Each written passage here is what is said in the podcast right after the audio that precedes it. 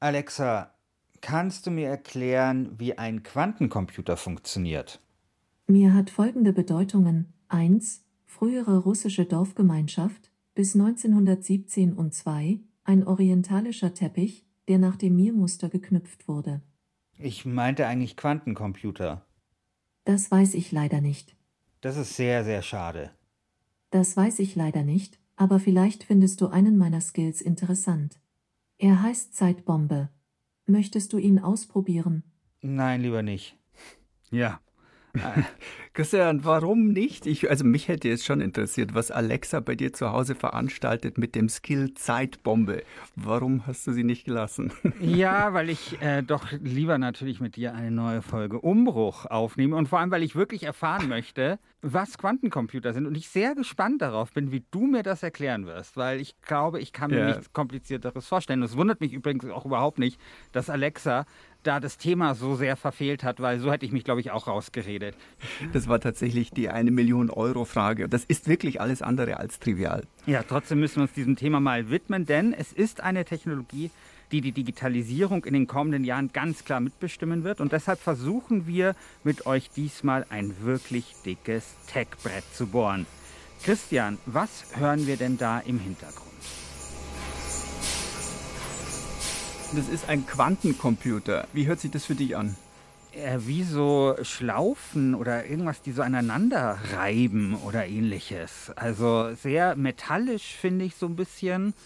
Und ist sehr hallig. Ähm, aber ich kann es nicht genau zuordnen. Also es hört sich auf jeden Fall für mich nicht an wie ein Computer. Also mhm. das muss mhm. ich schon sagen. Die Geräusche entstehen vor allem, weil in einem Quantencomputer extrem niedrige Temperaturen hergestellt werden müssen. Dort drin ist es um einiges kälter als im Weltall. Und warum das so sein muss, warum leistungsfähige Quantencomputer so weit heruntergekühlt werden müssen, um in Zukunft alles Mögliche berechnen zu können, das klären wir in der nächsten halben Stunde. Ja, dann würde ich sagen, los geht's mit Umbruch Nummer fünfundzwanzig. Ich bin Christian Schiffer. Und ich bin Christian Sachsinger.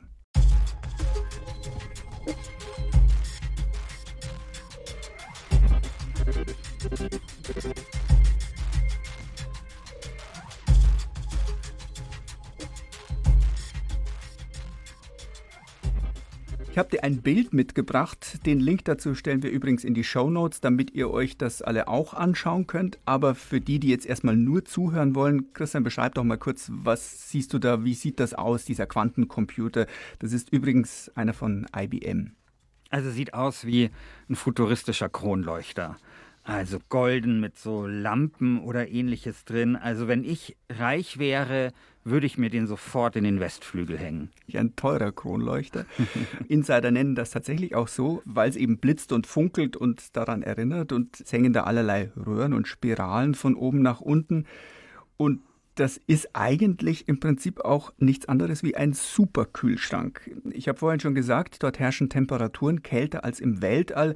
Da sind es nämlich zwei Komma sieben Grad Kelvin mhm. und um von Grad Kelvin in Grad Celsius zu kommen, muss man rund zweihundertdreiundsiebzig Grad abziehen. Das heißt also, Weltraumtemperatur ist etwas über minus zweihundertsiebzig Grad Celsius. Oh. Aber im Quantencomputer braucht man es eben noch kälter, nämlich wenige Tausendstel Grad über absolut Null oder eben fast zweihundertdreiundsiebzig Grad Celsius minus wohlgemerkt.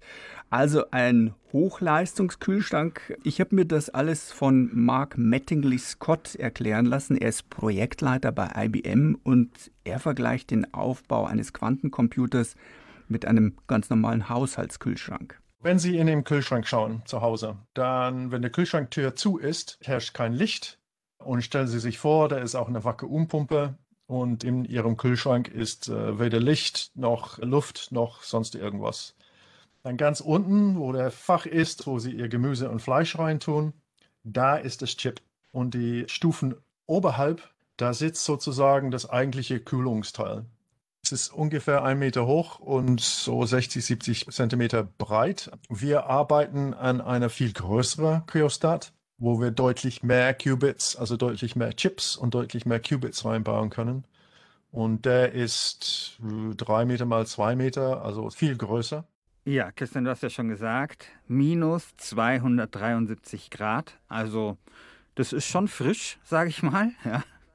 Und ein Vakuum. Also das hört sich jetzt für mich an, als bräuchte man dafür Unmengen an Energie, um so einen Quantencomputer am Laufen zu halten.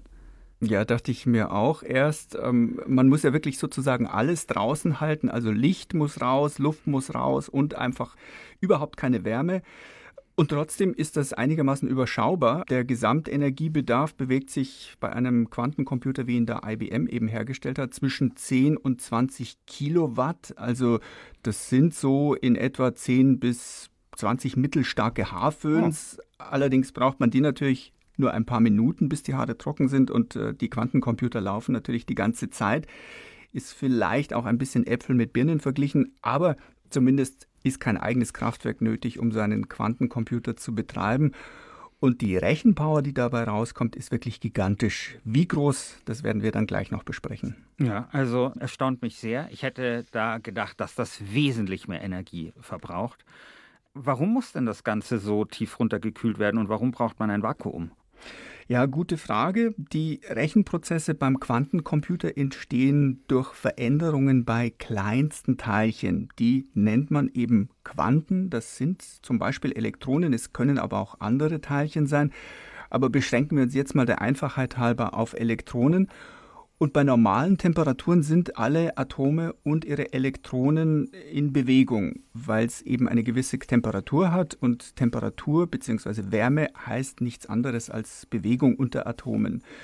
Und das Chaos, das dabei entsteht durch diese Bewegung der Atome, damit kann man eben in einem Quantencomputer nichts anfangen. Man braucht sozusagen Ruhe im Karton. Mhm. Das gleiche Problem hat man, wenn äh, normale Luft im Quantencomputer ist, also kein Vakuum. Dann nämlich schwirren Sauerstoff- und Stickstoffmoleküle durch die Luft, die stören ebenfalls und selbst Licht würde stören. Also wie gesagt, alles muss raus und Mark von I B M beschreibt das dann mit einem sehr anschaulichen Vergleich. Da ist sozusagen, als ob Sie ein Musikstück hören wollen, aber es piepst. Und irgendwann ist das Piepsen so laut oder die Musik ist so leise, da können Sie nichts mehr hören.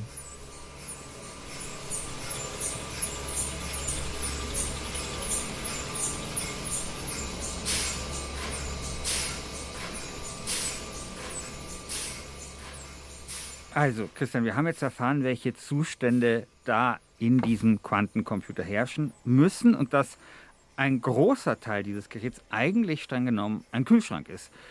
Aber wo finden denn jetzt diese Rechenprozesse statt? Sieht man das auf diesem Bild auch, das eben so aussieht wie ein Kronleuchter? Ja, wenn du dir das Bild anschaust, siehst du fünf Etagen. Und im untersten Stockwerk sozusagen gibt es in der Mitte so ein rosafarbenes Plättchen und auf diesem Plättchen sitzt dann noch ein kleineres Teil und das ist der Chip, der ist vielleicht so groß wie ein Fingernagel, ganz ähnlich wie in einem Smartphone die kleine SIM-Karte und in diesem kleinen, kleinen Teil, da geht sozusagen dann computertechnisch die Post ab.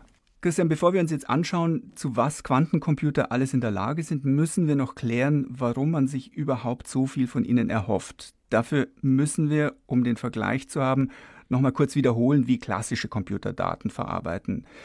Wer sich das nochmal genauer anhören will, dem würden wir einfach unsere Mikrochip-Ausgabe von Umbruch nochmal empfehlen. Das war die Nummer neun.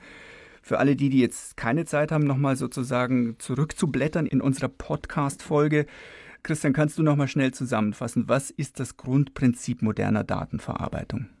Im Prinzip ist es so, dass Elektronen durch Halbleiter fließen und äh, sie können dann in zwei Zustände im Prinzip versetzt werden, nämlich geladen und nicht geladen, also an oder aus oder eben null oder eins. Und das ist dann eben dieses berühmte binäre System. Und mit diesem binären System kann man dann alles Mögliche, ja, kodieren, wenn man so möchte. Buchstaben, Farben, Zahlen, Töne, immer komplexere quasi Codes, die dann eben ausgelesen werden können. Das ist so, mhm, würde ich sagen, genau. So im Prinzip das, worum sich moderne oder eben alte oder herkömmliche, kann man es vielleicht sagen, Datenverarbeitung dreht. Auch das klingt ja schon kompliziert genug. Man kann sich es vielleicht aber noch einigermaßen vorstellen. Ladung ist eben da oder sie ist nicht da. Das ist wie wenn ich eine Lampe anschalte oder auch nicht anschalte. Ein solcher Schaltkreis mit ähm, null und eins entspricht dann eben einem Bit. Und wenn ich mir jetzt fünf Lampen nebeneinander vorstelle, die alle zwei Zustände einnehmen können, nämlich eben an und aus, dann kann ich mit diesen fünf Lampen zwei hoch fünf Kombinationen darstellen. Das wären zweiunddreißig Möglichkeiten. Das würde schon für das Alphabet mit drei Umlauten reichen und dann hätte ich sogar noch scharfes S und eine Leerstelle und eine Stelle übrig. Ja, und beim Quantencomputer, da funktioniert das jetzt anders. Also da gibt es keine Nullen und Einsen mehr, oder? Genau, und an dieser Stelle wird es tatsächlich ein wenig fantastisch. Man kann sich es wirklich nicht mehr richtig vorstellen, sondern man muss es glauben. Man taucht hier ein in die Welt der Quantenphysik und ganz ehrlich, Christian, ich habe es auch nur im Ansatz verstanden. Also das verzeih ich dir. Ja, danke. Vielleicht braucht man aber auch gar kein Studium in der Quantenphysik, um sich die wichtigsten Prinzipien eines Quantencomputers zumindest zu merken. Und dabei wird uns, äh, wie schon in dieser Umbruchausgabe über Mikrochips, wieder Luise Allendorf helfen. Sie ist Diplom-Ingenieurin und Kuratorin beim Deutschen Museum, wo man derzeit auch an einer Ausstellung zu Quantencomputern arbeitet. Luise Allendorf entführt uns ein wenig in diese Quantenwelt. Das ist die Welt der kleinsten Teilchen. Die kleinsten Teilchen, also die Quanten, die kann ich nicht mehr teilen. Quanten sind, das haben wir vorhin schon gesagt, zum Beispiel Elektronen. Es gibt aber auch andere Quanten, aber wir bleiben eben bei den Elektronen. Und uns interessiert jetzt, wie die kleinsten Teilchen sich verhalten, in welchen Zuständen sie sich befinden können, damit man damit Informationen verarbeiten kann. Analog zu den Bits beim klassischen Computer reden wir hier jetzt übrigens von Quantenbits oder kurz Qubits. Das ist also die Grundeinheit für die Informationsverarbeitung in Quantencomputern. In dieser Quantenwelt gelten nun eben ganz eigene Gesetze. Da ist erst einmal die sogenannte Superposition. Wenn wir das mit den Zuständen von vorhin mit geladen oder nicht geladen bzw. null und eins vergleichen, dann gibt es hier bei den Qubits nicht null oder eins, sondern beides. Mhm. Und zwar gleichzeitig. Mhm. Luise Allendorf erklärt uns das so. Diesen Zustand kann man sich vielleicht vorstellen mit einer rotierenden Münze, die auf der Kante dreht. Die Münze hat weder den Zustand Kopf noch den Zustand Zahl. Sie besitzt beide Zustände gleichzeitig. Und das Prinzip der Superposition kann man sich bei so einem Quantenbit auch vorstellen. Erst dann, wenn die Messung an dieser Stelle des Quantenbits erfolgt, wird die Münze fallen in einen der beiden Zustände, nämlich Kopf oder Zahl, null oder eins, an oder aus. Und diese Messung, die ausliest, die zerstört diesen Zustand der Superposition. Also man muss immer, um sich vorstellen zu können, mit Bildern arbeiten. Und das mit der Münze, die sich dreht und wo man eben nicht äh, Zahl oder Kopf sieht, das finde ich jetzt ein ganz gutes Bild. Mhm. Ein anderes Bild, das uns zum nächsten Gesetz in der Quantenphysik führt, ist ein Stein, den man ins Wasser wirft, sodass der dann Wellen auslöst auf der Wasseroberfläche, die sich ringförmig ausbreiten. Wenn man jetzt einen zweiten Stein wirft, dann gibt es noch einen Ring, bei einem dritten Stein noch einen und so weiter. Und alle diese Wellen überlagern sich. Mhm. Das passiert auch bei den Quantenbits. Die stehen nicht getrennt voneinander wie die Bits bei einem klassischen Computer, sondern die Quantenbits verschränken sich. Und wenn man bei einem Quantenbit etwas ändert, dann ändert sich sofort auch etwas bei den anderen Quantenbits. Vielleicht kann man sich das auch ein wenig vorstellen wie ein Mobile, also diese Figuren, die über Fäden verbunden sind, in der Luft schweben. Und bei den Quantenbits, die ja alle verschiedene Positionen gleichzeitig einnehmen können, sind auch diese einzelnen Teilchen ja irgendwie miteinander verwoben. Und das ist ein äußerst komplexes System, mit dem sich nun eben aber viel schneller rechnen lässt als mit einem klassischen Computer, der immer erst ein Bit anschaut und dann das nächste und dann das dritte und so weiter. Mhm. Bei den Quantenbits passiert das eben immer gleichzeitig. Darf ich da das Experiment heranziehen, dass Google gelungen ist, mit dreiundfünfzig Qubits, die miteinander verschränkt waren, und damit konnten dann parallel gleichzeitig zwei hoch dreiundfünfzig Quantenzustände in einer Schaltung verarbeitet werden, und das ist eine Zahl von zehn Millionen Milliarden Zuständen, also zehn hoch sechzehn Zustände gleichzeitig. Also eine riesige Zahl, die gleichzeitig zur Verfügung stehen, also Speicherstellen. Eben, wie gesagt, das Gleichzeitige, mhm. das ist der Knackpunkt und das Interessante vor allem. Und ähm, das wegen dieser Verschränkung. oder eben, um beim Bild zu bleiben, wegen dieser sozusagen Verbundenheit wie bei einem Mobile. Und dadurch kommt diese Power der Quantencomputer zustande und diese Quantencomputer brauchen dann eben Sekunden für Prozesse, für die klassische Computer Jahre brauchen würden. Und deshalb werden Quantencomputer irgendwann zumindest mal auch die besten Supercomputer wahrscheinlich hinter sich lassen. Supercomputer äh, bezieht seine Power aus ganz vielen parallel äh, arbeiteten Prozessoren, die einfach nebeneinander aufgebaut sind. Äh, da sind letztendlich Rechner an Rechner an Rechner an Rechner parallel aufgebaut. Ich brauche einen riesen Aufwand an, an Maschinerie, an Hardware, das sind ja Räume, die Supercomputer einnehmen. Quantencomputer haben Möglichkeiten, parallel ihre Berechnungen zu machen. Dazu brauche ich nicht unbedingt Hardware an Hardware, sondern das erledigen die quantenmechanischen Vorgänge intern.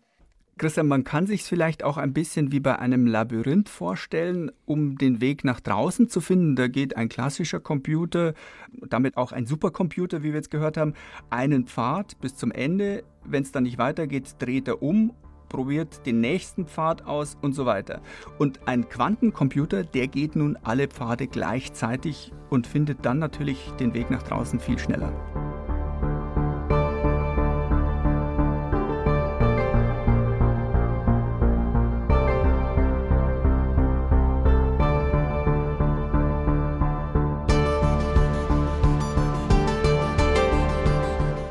Also ich habe verstanden, dass die Welt der Quanten anders funktioniert, als wir das aus der klassischen Physik kennen und dass diese kleinsten Teilchen verschiedene Zustände gleichzeitig einnehmen können und dass sie außerdem irgendwie ja, miteinander verbunden sind. Das heißt, wenn ich an einer Schraube drehe, dann verändern sich alle anderen Schrauben sofort mit.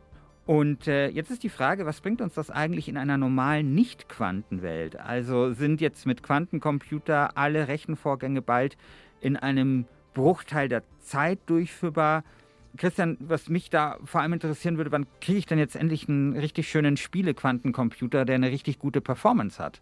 Ja, wahrscheinlich noch nicht so bald. Äh, Im Moment steht die Technologie nämlich wirklich noch sehr am Anfang. Ähm, es gibt zwar schon ein paar Quantencomputer von I B M eben und von Google, wie wir gehört haben. Es gibt auch ein paar Forschungseinrichtungen, die da mitmischen. Eine davon ist zum Beispiel die Universität in Innsbruck in Österreich. Dort mhm. ist Rainer Blatt vom Institut für Experimentalphysik zuständig. Wir in Innsbruck haben bereits mehrere Quantencomputer gebaut. Und davon laufen drei permanent. Die können meine Mitarbeiter auch von zu Hause am Computer aus steuern, fernsteuern. Und wir arbeiten also rund um die Uhr mit diesen Computern zu wissenschaftlichen Zwecken und natürlich auch zum Verständnis dessen, wie diese Quantencomputer funktionieren und wie sie programmiert werden können. Das sind noch nicht Computer, die mit den klassischen Computern in ihrer Leistung mithalten können, was die Rechenleistung angeht. Das Problem ist, die können zwar ganz bestimmte Aufgaben extrem schnell lösen. Welche das sind, dazu kommen wir gleich noch. Aber es gibt noch keine Algorithmen, die, sagen wir mal, eine Videokonferenz mit einem Quantencomputer aufbauen oder deinen Controller steuern. Das wird es vielleicht auch nie geben. Ähm, Professor Blatt von der Uni Innsbruck ist da zumindest skeptisch. Wir werden nicht sehen, dass der Quantencomputer einmal den, den klassischen Computer komplett ablöst. Ein Quantencomputer kann das alles, er ist universell einsetzbar, aber warum muss ich diesen komplizierten Weg gehen, wenn ich einfach nur eine PowerPoint-Präsentation oder eine Word-Datei aufmachen will? Also die Technologie ist womöglich zu kompliziert und zu schwer zu programmieren, um Alltagsaufgaben zu lösen. Die Quantencomputer arbeiten eben nicht mit Nullen und Einsen, wie wir das gerade besprochen haben. Das heißt, man braucht da völlig andere Algorithmen, die kennt aber bislang noch niemand.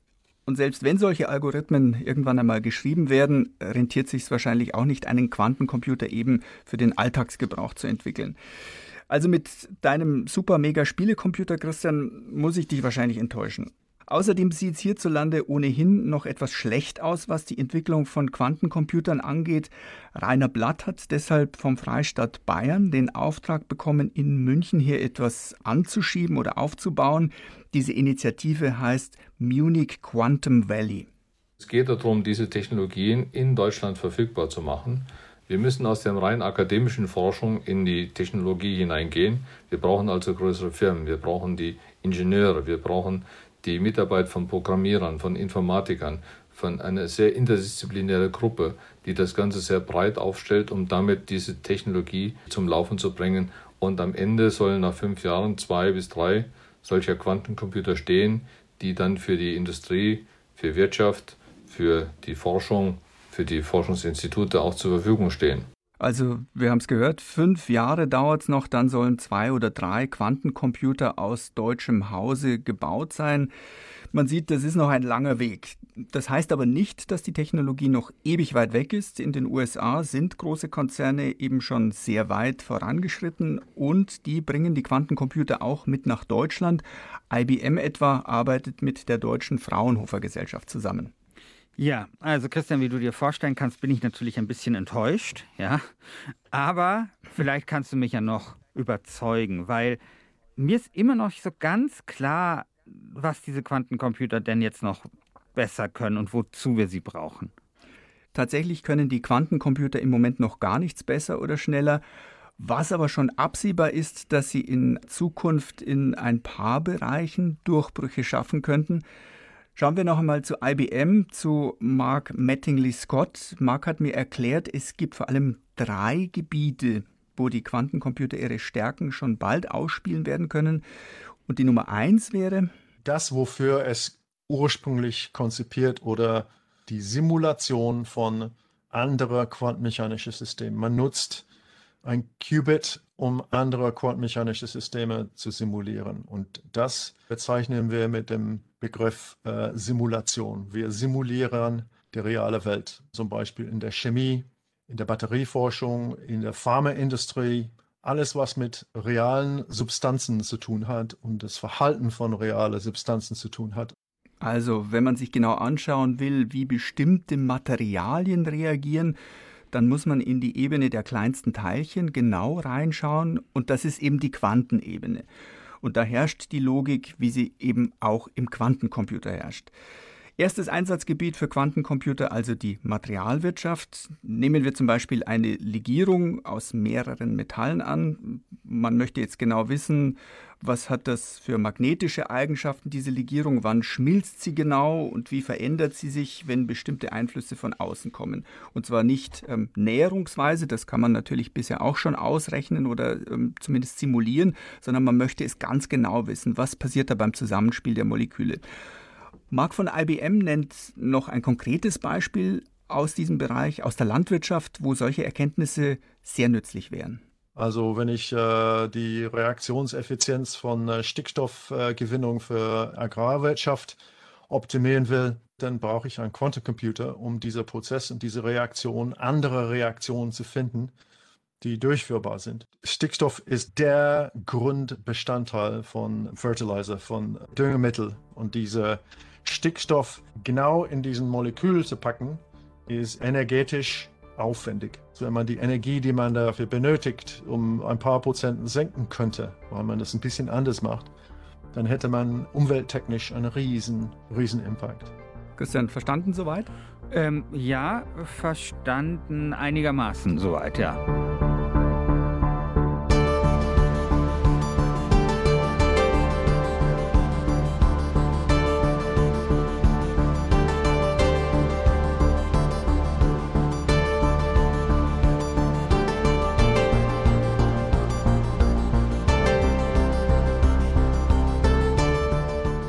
Schauen wir uns das zweite Gebiet an, wo Quantencomputer ihre Stärken ausspielen können. Mark nennt ja eben drei Bereiche. Der zweite ist alles, wo es um Matrizen geht. Matrizen, Einzahl, Matrix. Was ist das, Christian? Ja, Matrix. Super Film mit Keanu Reeves. Erscheint bald der vierte Teil. War klar, dass das jetzt kommt. Tatsächlich ist aber nicht der Film gemeint, sondern ein mathematisches Rechenverfahren. Vielleicht erinnerst du dich ja noch ganz, ganz weit hinten ja. in deinem Gedächtnis ja, ähm, an den Matheunterricht, ähm, Kollegstufe Matrizen. Das war wahrscheinlich der äh, Zeitpunkt, wo viele bei uns in Mathe ausgestiegen sind. Das sind solche Tabellen mit Zeilen und Spalten, in die man verschiedene Zahlen bzw. Variablen reinschreibt, um es jetzt mal ganz simpel auszudrücken. Damit werden oft Optimierungsrechnungen durchgeführt, also an welchen Stellen äh, nehmen bestimmte äh, Größen ein Maximum oder ein Minimum ein, bei welcher Autogeschwindigkeit kann ich eine Strecke mit dem wenigsten Sprit fahren. Das ist ein ganz simples Problem. Etwas komplizierter wäre zum Beispiel, wie stelle ich in einem Supermarkt die Waren so auf, dass die Leute besonders viel einkaufen? Oder in der Finanzwirtschaft. Welche Wertpapiere muss ich bei welchen Marktbedingungen kaufen und verkaufen, damit ich mehr Gewinn mache? Daran sind Investmentgesellschaften extrem interessiert, ja. Wie Mark erzählt. Und ich habe ihn auch gefragt, ob die Banken vielleicht sogar schon solche Quantencomputer haben. Quantencomputer haben? Nein. Quantum Computer nutzen und damit Use Cases entwickeln, Algorithmen entwickeln, ja, reichlich. Bei uns allein, ich glaube so um die zehn, arbeiten mit I B M zusammen. Das ist eine sehr aktive, kann Sie sich vorstellen, eine sehr aktive äh, Wirtschaftsbranche, die sich für Quantum Computing interessiert. Wenn Sie Ihre Option Pricing um null Komma null fünf Prozent effizienter machen, dann reicht das. Also Option Pricing, da geht schon tief rein in die Finanzwirtschaft. Optionen sind Termingeschäfte. Im Prinzip wettet man darauf, dass der Kurs einer Aktie oder eines Index beim DAX steigt oder fällt. Beispiel, du glaubst, dass die Daimler-Aktie in Zukunft richtig abgeht. Mhm. Momentan ist sie gut siebzig Euro wert. Dann kaufst du dir eine Option darauf, dass du in einem halben Jahr, sagen wir, von einer Investmentgesellschaft hundert Daimler-Aktien zum Preis von siebzig Euro kaufen kannst. Wenn diese Aktien dann vielleicht hundertzwanzig Euro wert sind zu diesem Zeitpunkt in einem halben Jahr, dann ist deine Wette aufgegangen. Wenn nicht, dann musst du deine Option auch gar nicht einlösen und verzichtest auf den Kauf. Und jetzt kann man sich aber vorstellen, dass die Investmentgesellschaften dieses Recht, dieser Option ähm, sich möglichst teuer bezahlen lassen wollen. Sie müssen ja das Risiko gut einkalkulieren. Gleichzeitig darf der Preis für eine solche Option nicht zu hoch sein, weil sonst kaufen alle Anleger beim Konkurrenten und nicht mhm. bei dieser Investmentgesellschaft. Ja, und dieses Abwägen der Risiken, das ist eine höchst komplizierte Modellrechnung. Und wer da besser rechnet und die Risiken besser einkalkulieren kann und deshalb auch den besseren Preis für die Option findet, der hat eben gewonnen. Und da an den Terminmärkten sehr, sehr viel Geld unterwegs ist, kann sich der Einsatz eines solchen Quantencomputers eben auch sehr schnell rentieren. Ich finde ja ohnehin, wir sollten einmal eine Folge über den Einsatz von Computern in der Finanzwelt machen. Da gibt es viele interessante Dinge. Oh ja. Aber zurück zu den Quantencomputern. Ähm, kommen wir jetzt zu diesem dritten Bereich, der noch fehlt. Den finde ich fast am interessantesten. Da geht es darum, große Netzwerke genau zu untersuchen. Also welche Art von Netzwerke meinst du jetzt? Das Einfachste wäre ein Labyrinth, von dem wir vorhin ja schon kurz gesprochen haben, wo der Quantencomputer nicht mehr jede Sackgasse bis zum Ende geht, sondern alle Wege gleichzeitig untersucht. Es gibt noch ein anderes, sehr wirtschaftsnahes Beispiel, das sogenannte Traveling Salesman Problem. Also ein Vertreter, der seine Strecke gut planen muss, und das ist auch gar nicht so einfach. Sie sind eine Verkaufsperson. Sie müssen an zwanzig Standorte müssen Sie besuchen. Und äh, diese zwanzig Standorte sind irgendwo in Deutschland. Und äh, Sie sind angehalten, das Minimum an Sprit zu benutzen. Ein klassisches Optimierungsproblem. Und äh, Sie können das entweder machen, indem Sie versuchen, auf die Karte, messen Sie die Entfernungen, kalkulieren Ihren Spritverbrauch und dann sagen Sie, okay, ich fange mal an. Erst gehe ich nach äh, München, dann Berlin und dann Köln. Und dann schaue ich, was es bedeuten würde, München, Köln, Berlin. Und dann Köln, Berlin, München und dann Köln, München, Berlin. Das ist einfach für drei Städte.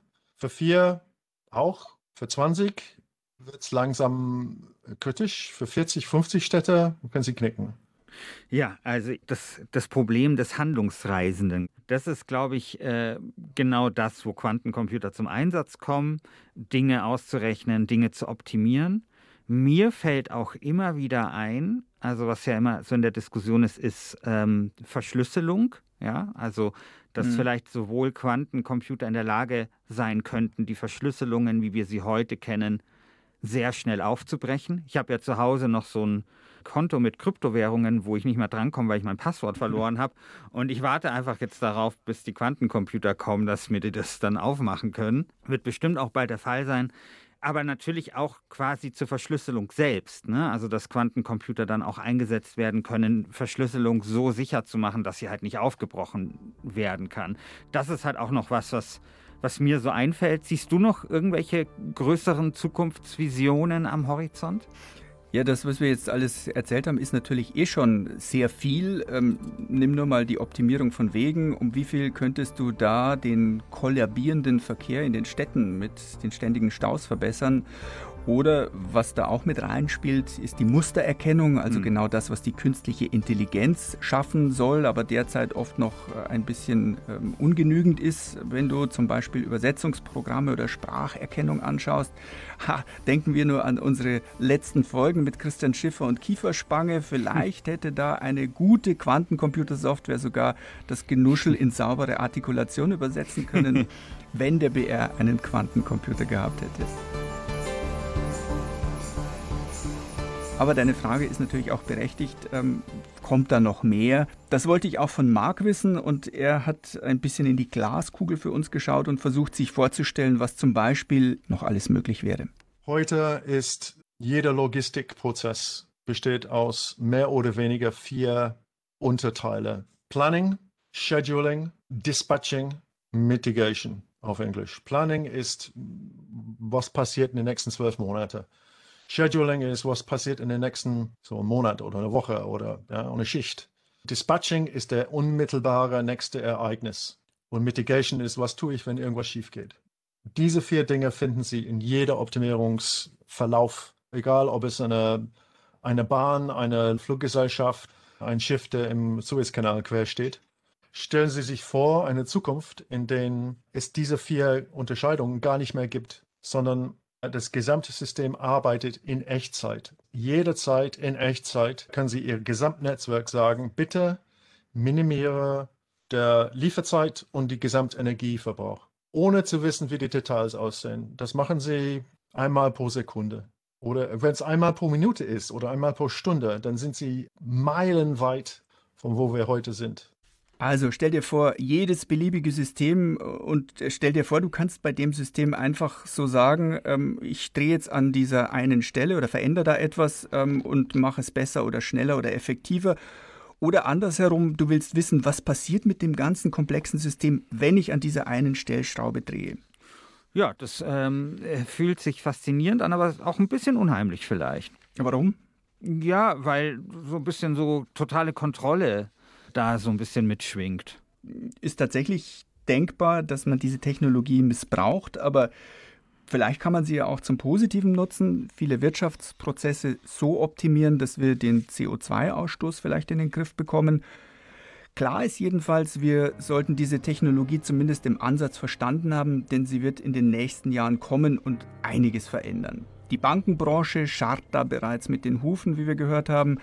Aber eigentlich sind so ziemlich alle Wirtschaftsbereiche daran interessiert und testen jetzt schon gemeinsam mit I B M, Google oder mit anderen an diesen Rechnern herum.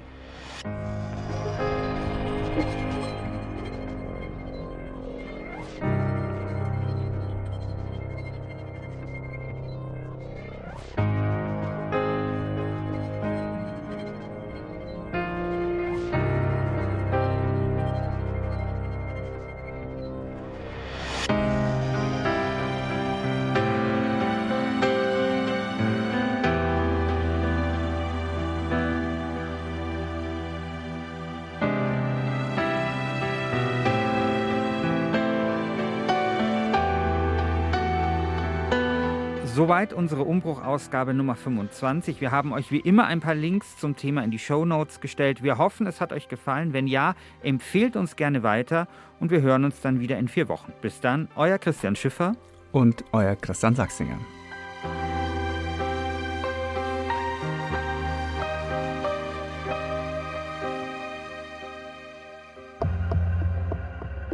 Fünf Jahre lang haben Ermittler einen Hacker gejagt, der für den spektakulärsten Cyberangriff verantwortlich sein soll, den es je in Deutschland gegeben hat. Die Geschichte dieser Jagd erzählen wir in Der Mann in Merkels Rechner, im B R Podcast Center, in der A R D Audiothek und überall da, wo es Podcasts gibt.